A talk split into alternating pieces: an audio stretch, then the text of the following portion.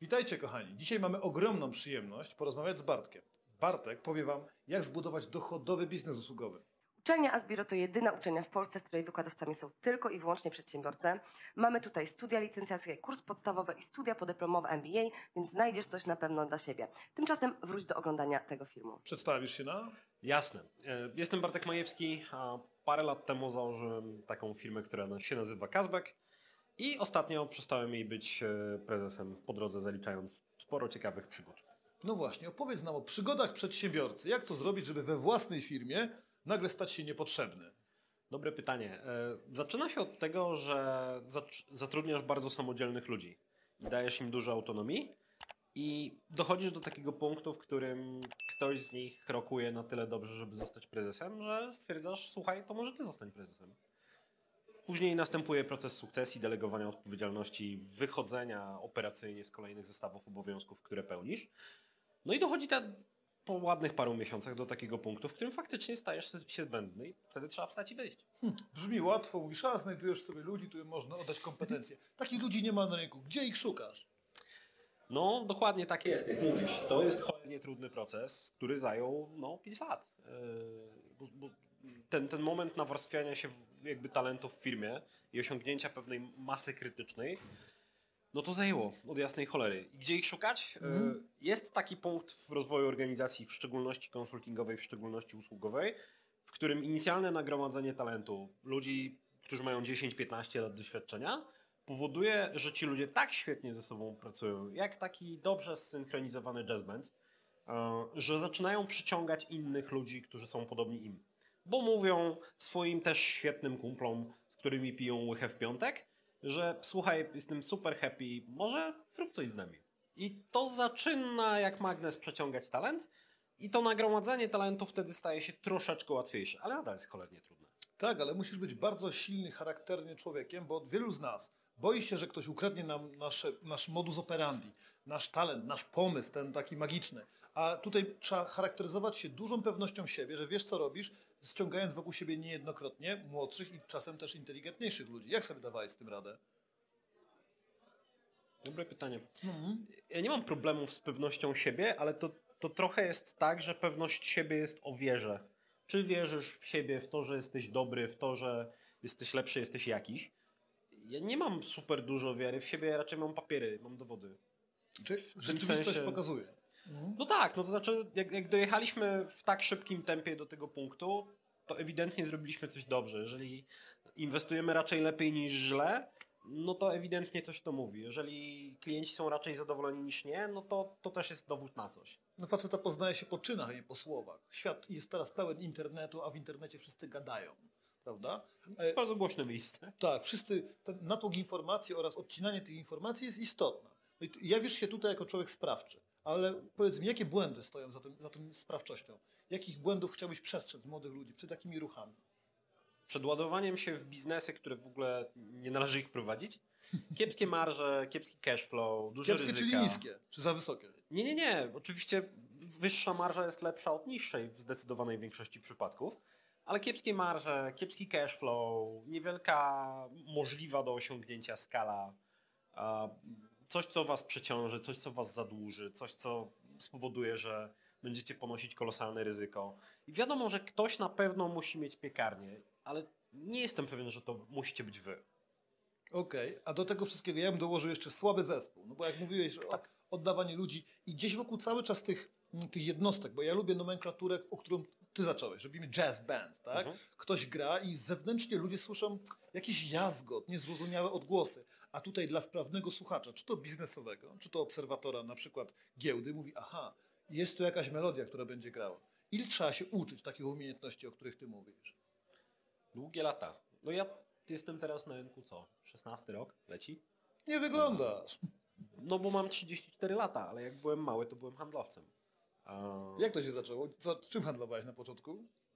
wiesz co, na samym początku początków, no to drugą pracę miałem w wieku lat 12. Bartek, to niele- nielegalne. Unia Europejska to wskazała... Przedawniło się.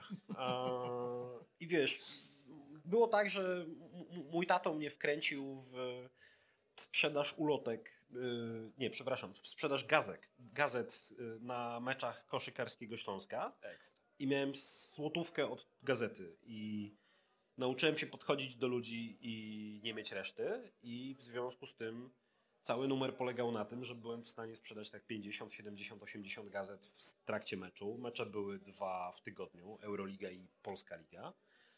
No i miałem więcej forsy niż byłem w stanie wydać ze względu na to, że byłem już na meczu, w związku z czym nie musiałem kup- kupować Biletu. No i jakby to, to była jakby taka pierwsza praca handlowa. Mm, No i później było tego już naprawdę dużo. Etatowo zacząłem pracować dopiero w wieku lat 19. No i teraz mam 34, no więc to się trochę dodało. A jak nie wydawać reszty w dorosłym życiu? Tej reszty. Wiesz co, dzieciakom przychodzi to chyba łatwiej. Od, od pewnego momentu resztę już niestety trzeba wydawać, ale jakby praktyka pokazuje, że jeśli zrobisz dobrą robotę i dostarczysz odpowiednio dużą wartość, to prędzej czy później jakiś umowny napiwek cię z tego spotka. Okej, ale to mówisz dobrą energię, czy to bardziej czyste matematyczne pieniądze? Nie, mówię o forsie. To znaczy, Mhm. my akurat jesteśmy na twardo rozliczani przez klientów z dowożonej forsy. W zdecydowanej większości przypadków. Oczywiście, jak pracuję nad, nie wiem, rozwodem pomiędzy wspólnikami, no to to raczej wiąże się z trochę innymi konsekwencjami niż to, czy komuś wzrósł zysk czy przychód. Ale w zdecydowanej większości przypadków cashback to są dodatkowe przychody czy oszczędności dla, dla firm, z którymi pracujemy. Więc to są twarde rzeczy. Jakby to oczywiście ma pełną wartość, że ktoś się dobrze zabawi albo dobrze poczuje, ale to jest raczej posypka na głównej potrawie. No właśnie, widzimy na przykład w świecie TikToka. Wszyscy chcą szybkich efektów, coś zupełnie odwrotnego niż ty, dwunastolatek biegający z gazetami. No i do tego wszystkiego nie liczą pieniędzy, tak? Chcą energii, dobrych kolegów, dużej ilości lajków. To wszystko brednie. Ty i ja o tym wiemy. Pytanie jest, jak nauczyć tego młodych ludzi? Przecież nie zabierzesz im nagle telefonu sprzed nosa, tak? Musisz im pokazać jakieś efekty. Ale sam mówiłeś, potrzeba poszukiwania ludzi kompetentnych. Jak myślisz, jakimi takimi kluczowymi momentami w twoim biznesie y, był, były te, te momenty, że jesteś tutaj, gdzie jesteś? Co było najważniejsze? Dobór wspólnika był super ważny. Hmm, E, dobór- partnera, tak? Tak, do, do, dobór kilku pierwszych osób do zespołu, bo od nich zaczęła się tak naprawdę kultura organizacyjna firmy. A wybór na pewno klienta, ponieważ my mamy po prostu. Wy, wy- wybraliśmy sobie bardzo precyzyjnie tylko i wyłącznie firmy B2B. Później jeszcze doszły do tego firmy e-commerce, Mhm. w efekcie czego nie, nie musieliśmy się bujać z malutkimi transakcjami, które nie robią różnicy. A kosztują A. tyle samo pracy bardzo często. Bardzo często, a o ile nie więcej.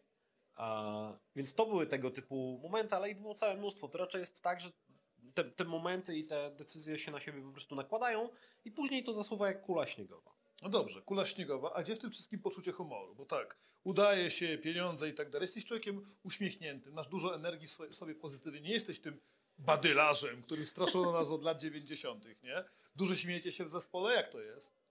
Wiesz co, no, te, teraz nie wiem, no bo nie mam mnie w zespole, aczkolwiek w, czasach, gdy byłem prezesem, no to wszyscy byli raczej uśmiechnięci. uśmiechnięci. Znowu wracam do metafory jazz bandu. Jasne. Fajnie jest wtedy, jak jesteś w firmie, w której są tylko i wyłącznie ludzie, którzy mają 10-15 lat doświadczenia i potrafią zagrywać sobie piłki bez patrzenia, bo wiadomo, że ktoś złapie. Wtedy się okazuje, że kurde, fajnie kolega na trąbce zagrał teraz solówkę. To posuń się, ja teraz spróbuję. Nie? I jakby jak grasz w ten sposób i grasz z dobrym zespołem, który jest zgrany, no to i, i później jest śmiesznie i jest się czym dzielić i jest z kim iść na piwo i jakby wszystko nagle dba samo o siebie. Czyli świetni ludzie nakręcają zajebistych ludzi do robienia jeszcze lepszych rzeczy. Tak, Patrz, dokładnie tak. to wydaje się tak proste, ale jak powiesz to z boku ludzie mówią, nie, to niemożliwe, żeby to było takie łatwe. No, bo ludzie mają zrąbane poprzeczki we łbach. To znaczy, lu- O. ludziom się wydaje, że poprzeczka jest tu, a poprzeczka jest tu. A to E, dopiero jedna z wielu poprzeczek, które będzie, nie? Tak, tylko ca cały numer polega na tym, że jakby klienci wymagają dużo więcej e, i co, co za tym idzie, my od siebie też musimy i innych wymagać więcej. Bo jak nie, no to nie dowozimy. A jak nie dowozimy, to wszystko zaczyna się psuć. No ale to właśnie od tego, o czym zaczęliśmy. O faceta czuć i jego efekty po czynach, tak? Jest zbudowana tama, jest zamordowany niedźwiedź, jest na daną godzinę przyjechał i wszystko załatwił. Nie gadać zatem, tylko słuchać innych, bo musimy to robić w zespole. Sam przecież nie mógłbyś zostawić firmy, bo przestałaby istnieć, jakbyś był na JDG. Ale kiedy masz formę działalności zrobioną inaczej, to o wiele łatwiej ją komuś oddać, prawda? No, zdecydowanie. E, Ja akurat Skazbek jest na, na, na spółce z Onacicie estońskim jeszcze. O, ciekawe. Mm, Więc jakby jest to, jest to trochę łatwiejsze do zostawienia niż dowolna, nieprawna forma, e, forma nie zatrudnienia, tylko prowadzenia Prowadzenia działalności. Tak. Tak. Więc to było, akurat aspekty prawne w sukcesji są w ogóle bez znaczenia. A dla ciebie są to rzeczy proste, ale popatrz, jak dużo młodych ludzi rozpoczyna od JDG, bo Mhm. jest to najprostsza forma. Dopiero my tutaj w Asbiro staramy się namówić do nowych rozwiązań. E, I powiedz mi, jeśli chciałby ktoś więcej, bo domyślamy się, że masz teraz troszkę więcej wolnego czasu, gdzieś Tak. znaleźć ciebie, może jakichś twoich nagrań, albo spotkać Mhm. się e, bezpośrednio lub chociaż komunikować mailowo, gdzie możemy cię znaleźć? Co trzeba Jasne. wpisać? E, Bartosz Majewski, Kazbek, CASB, EG. E, Właściwie wszędzie. Najlepiej po prostu zapisać się na newsletter Kazbeka, który nadal hobbystycznie sobie prowadzę, albo wklepać na YouTube mnie, jestem tam trochę. Kurczę, bardzo miło mi się z Tobą rozmawia. Wiemy natomiast, że czas to pieniądz, a Ty jesteś człowiekiem bardzo majętnym, więc cóż, zbijamy piątkę i dzięki Ci piękne. Dzięki bardzo.